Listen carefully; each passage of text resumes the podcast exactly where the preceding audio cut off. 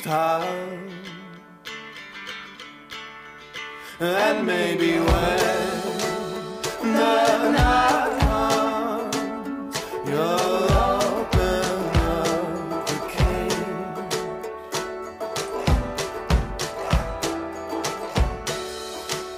You'll open up the cage.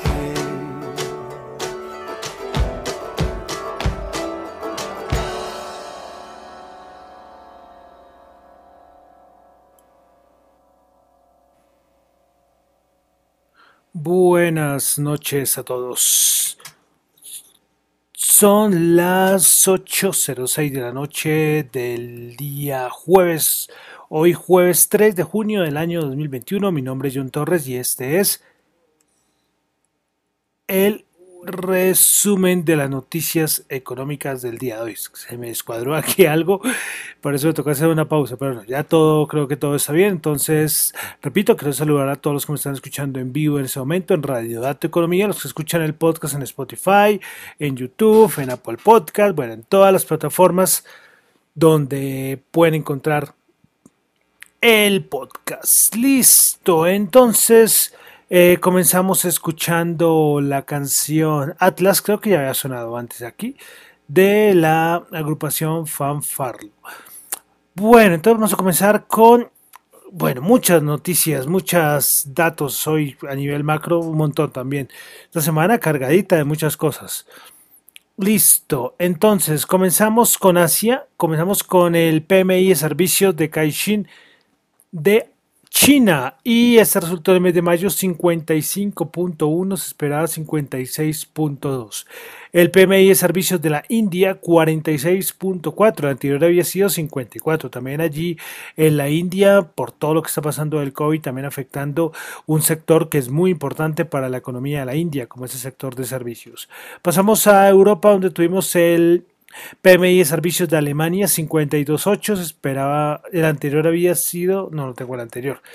Bueno, el de Francia, el P M I de servicios cincuenta y seis punto seis, el del Reino Unido, P M I de servicios del, ma- del mes de mayo sesenta y dos punto nueve, P M I de servicios de Italia cincuenta y tres punto uno y bueno, también P M I de servicios de España cincuenta y nueve punto cuatro y el P M I de servicios de la eurozona cincuenta y cinco punto dos. Entonces, eh, datos, pues, de cierta manera, bueno, no, bueno, el de España sí resultó mucho mejor al anterior, el anterior había sido cincuenta y cuatro, se terminó en cincuenta y nueve, el de Italia también, estos en, en lugares, en países donde el sector de servicios tiene gran peso, entonces el P M I de servicios de la recuperación se va a hacer más notoria. Bueno, seguimos en Europa porque también tuvimos dato de inflación en Turquía, donde se ubicó el mensual cero punto ochenta y nueve, pero el interanual se ubica en dieciséis punto cinco por ciento. Me dice esta inflación de Turquía. Y el índice de precios del, del productor en Turquía, tres punto noventa y dos el mensual del mes de mayo y el interanual se ubica en treinta y ocho punto treinta y tres. Y ahí podrán entender por qué cada rato Erdogan con su...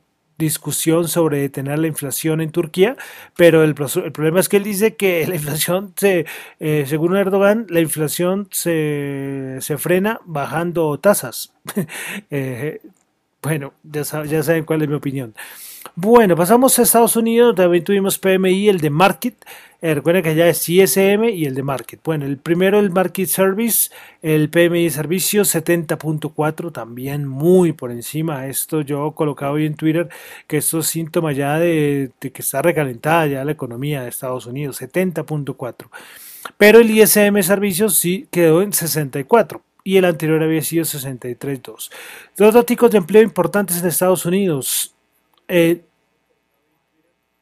el, a ver, una cosita por acá.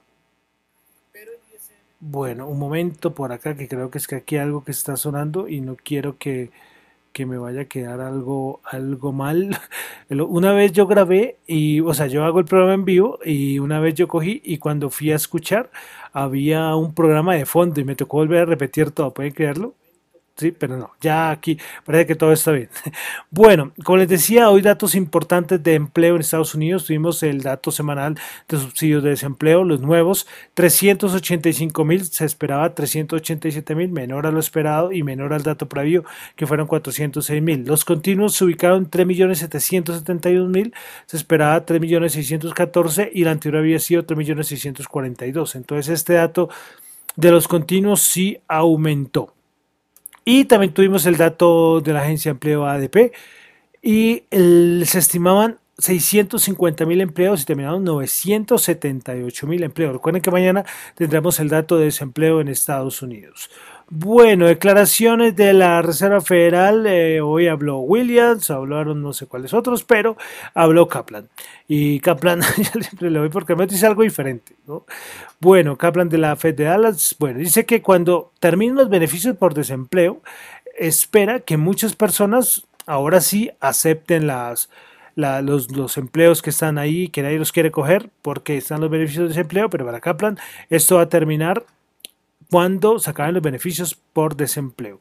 También Kaplan dicen que el, todo como un rompecabezas que hay ahora del mercado laboral es un problema, pero este problema no necesita más eh, intermediación de las políticas monetarias. Y vuelve a decir que es crítico Eh, sobre que tiene que empezarse a hablar sobre las compras de activos, eh, sobre ajustar las compras de activos, es decir, lo del tapering. Y respecto a esto, salió una noticia importante y, y es que la Fed ha dicho que va a vender todos los bonos corporativos y E T F sobre bonos corporativos que compró durante la crisis y que lo hará antes de diciembre. Serían trece mil setecientos millones de dólares y el desmantelamiento de la facilidad de crédito a empresas del mercado secundario. Esto es una noticia que, de verdad, cuando la vi, muy pocos hablaron de esto el día de hoy. No sé, no sé por qué. Y es que esto, varios analistas han atrevido a decir que esto es como un inicio del tapering, porque es, el mismo Kaplan dice que hay que ajustar las compras de activos y la Fed, por otro lado, está anunciando que va a vender bonos corporativos y E T Fs. O sea, esto no sé, de verdad, no sé. Debe ser que entendí algo mal porque a alguien habló, lógicamente el tema lo tocaron, pero, pero muy pocos, muy pocos, no sé, no les dio mucha importancia o es que lo estoy entendiendo mal, puede ser también, pero varios analistas eh, que son mucho mejores que yo, eh, si lo aclaran y que llevan mucho más años, sí también lo dicen y lo recalcan, que esto puede ser un casi, casi tapering. Sí, pero bueno, miraremos a ver eh, próximos anuncios de la Reserva Federal, pero una noticia importante.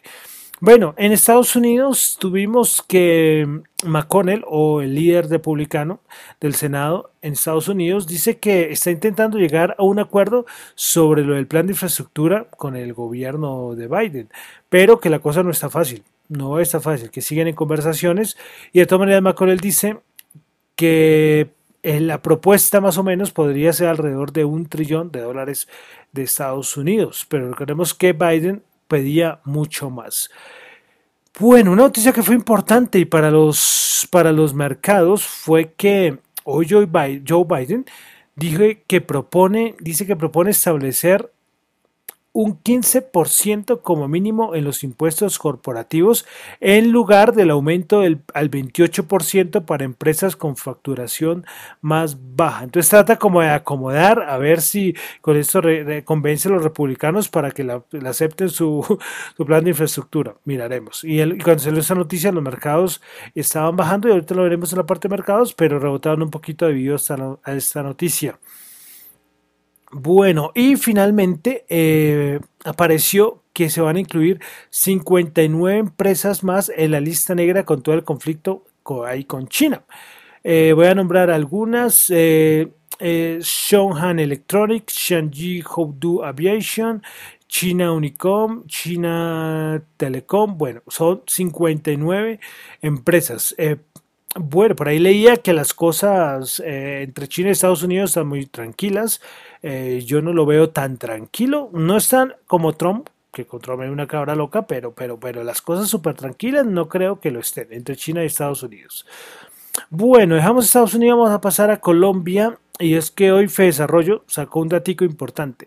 Y es que dice Fedesarrollo que según los cálculos de, de ellos, indican que el costo económico del paro nacional del mes de mayo fue de entre cuatro coma ocho a seis coma uno billones de pesos, siendo los sectores más afectados el comercio, la industria, el agro, que representan un ochenta por ciento del costo total. Eh, ellos hacen un análisis más, más específico, se los recomiendo que lo lean en la página de Fedesarrollo, pero dejo el dato. Entre cuatro coma ocho a seis coma uno billones de pesos es el costo económico del paro nacional. Ahí lo dejo, ya saben, ya muchos saben cuál es mi opinión, pero quería dejar ese datico ahí. Bueno, dejamos Colombia, vamos a pasar a daticos de mercado y tuvimos los inventarios de petróleo, un poco raro porque es jueves, eh, pero por como festivo en Estados Unidos todo se corre, entonces en los inventarios de la E I A. Pues bueno, eh, de crudo se esperaba una caída de dos millones quinientos treinta y tres mil y terminó fue una caída de cinco millones setenta y nueve mil barriles de petróleo. La locura de A M C, yo les decía que ayer estaba subiendo el cien por ciento y hoy veintidós por ciento, pero después salió una noticia hoy de A M C que la empresa va a colocar once coma cincuenta y cinco millones de acciones eh, al mercado. Imagínense eso. Claro, estos aprovechan, estos aprovechan la acción, no sé, hoy bajaba, subía, no sé, yo lo de A M C no sigo esta acción de, con el gráfico haciendo la intradía, nada de esas cosas, esto es un riesgo eh, total y meterme ahí no, sinceramente no, pero sí, todo un sube y baja. Bueno, otras cositas de mercado, hoy apareció desde China que los pedidos netos mensuales de Tesla en China bajaron aproximadamente nueve mil ochocientos en mayo. Recordemos que en el mes de abril fueron los pedidos más de dieciocho mil y eso afectó a la acción de Tesla. Bueno, recuerdan que ayer les comenté lo de las, las protestas que hay por eh, de los trabajadores del B B V A, pues también hay protestas del CaixaBank, que recuerden que también iban a haber despidos, pues hoy hubo una reunión, bueno, entre ayer hubo una reunión entre CaixaBank y los sindicatos por todos los despidos, pero esta concluyó sin avances. Esto seguiré dándole seguimiento a todos estos líos que hay por los despidos en, en por los despidos en los bancos españoles.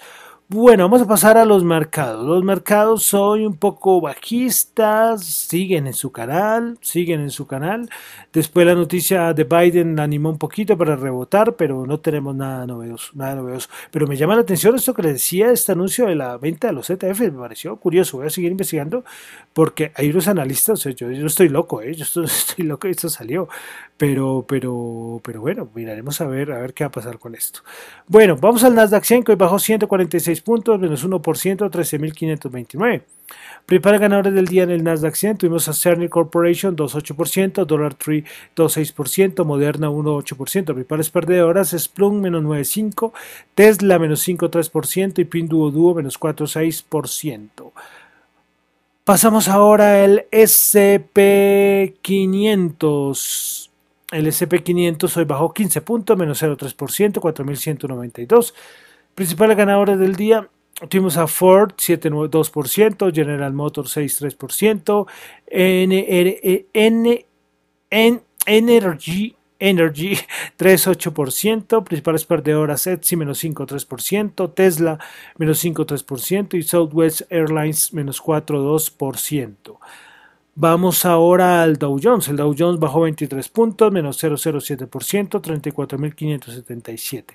Primera ganadora del día, Dow dos coma cuatro por ciento, Merck and Co dos coma uno por ciento, Procter and Gamble uno coma siete por ciento. Principales perdedoras, Intel menos dos coma uno por ciento, Boeing menos dos por ciento y Apple menos uno coma dos por ciento. Bolsa de Valores de Colombia, que sigue subiendo, el M S C I Colcap, el, desde que cambió de nombre creo que ha subido, ¿qué? Solo un día ha bajado, si no estoy mal. Bueno, subió diez puntos, cero coma ocho por ciento, mil doscientos cincuenta y ocho puntos, principales ganadores del día.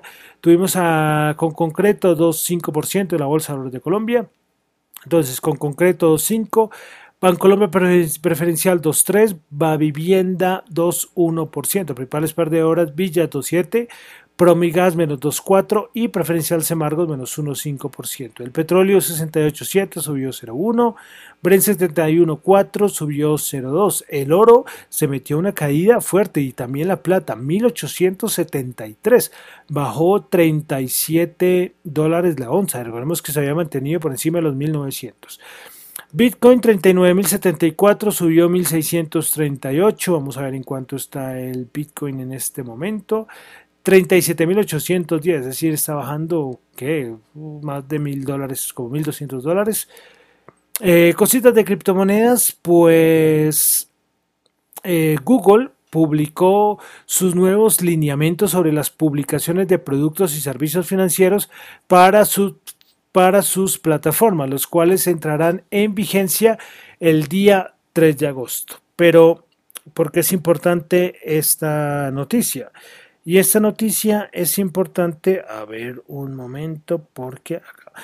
porque aquí entran sobre las publicaciones de, de criptomonedas. Y es que Google dice que solo podrán, solo podrán colocar, bueno, colocar sus anuncios aquellos exchanges y vales de criptos que cumplan con ciertos requisitos. Y los requisitos son tener eh, una, un registro que es como una red de control de delitos financieros.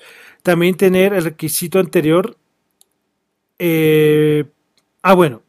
También cumplir con el cumplimiento de todos los requisitos legales pertinentes, incluidos los, loca- los, le- los locales, estatales y federales, y también una alineación de contenido de las publicidades y las páginas a las que se dirijan en conformidad a las políticas de Google Ads. Entonces van a tener restricciones los que quieran, tanto exchange como wallets, eh, hacer publicidad mediante Google. Bueno, también tuvimos una noticia que me pareció curiosa. Eh, fue que Binance, recuerda que Binance es el exchange centralizado más grande del mundo, sacó que una opción, que así lo colocaron en un tweet, eh, el periodo de reflexión. ¿Y por qué el periodo de reflexión? Esto es como eh, un incentivo o una ayuda a los traders, a los que hacen trading de criptos, para deshabilitar el comercio temporalmente de futuros, para evitar así el comercio compulsivo y practicar la autodisciplina. Me pareció curioso esta propuesta de, de, de Binance, porque a ellos les conviene es, es esto, ¿no? Que haya movimiento y que la gente se apalanque, pero es que lo del apalancamiento en criptos es una locura, es una auténtica locura, y hay mucha gente que cae en esa tentación. Me parece curioso, algo como de responsabilidad, pero esto es responsabilidad más de cada uno, ¿no? Pero, pero verdad, cuando alguien me dice que va a hacer, se va a apalancar en criptos, yo, yo doy mi opinión. Y llegó, eso es muy riesgoso, mucho cuidado. Pero pareció que Binance saque, ellos mismos saquen su propio, su propio aviso, ¿no? De como un anuncio, como un anuncio que por favor hay que mantener este eh, el trading compulsivo, hay que bajarle un poco, bajarle un poco el, el clima, la temperatura, porque esto de verdad es tremendo y las pérdidas pueden ser muy duras. Bueno, dejamos criptos y como siempre finalizamos con la, el dólar. Tasa arbitrativa del mercado tres mil seiscientos cincuenta y siete, subió quince pesos. Bueno, entonces con eso termino por el día de hoy el resumen de las noticias económicas. Recuerden que esto, estos son análisis y opiniones personales. Esto no es para nada ninguna recomendación de inversión. Mi nombre es Jon Torres, me encuentra en Twitter en la cuenta arroba jonchu, en la cuenta arroba dato economía. Muchísimas gracias.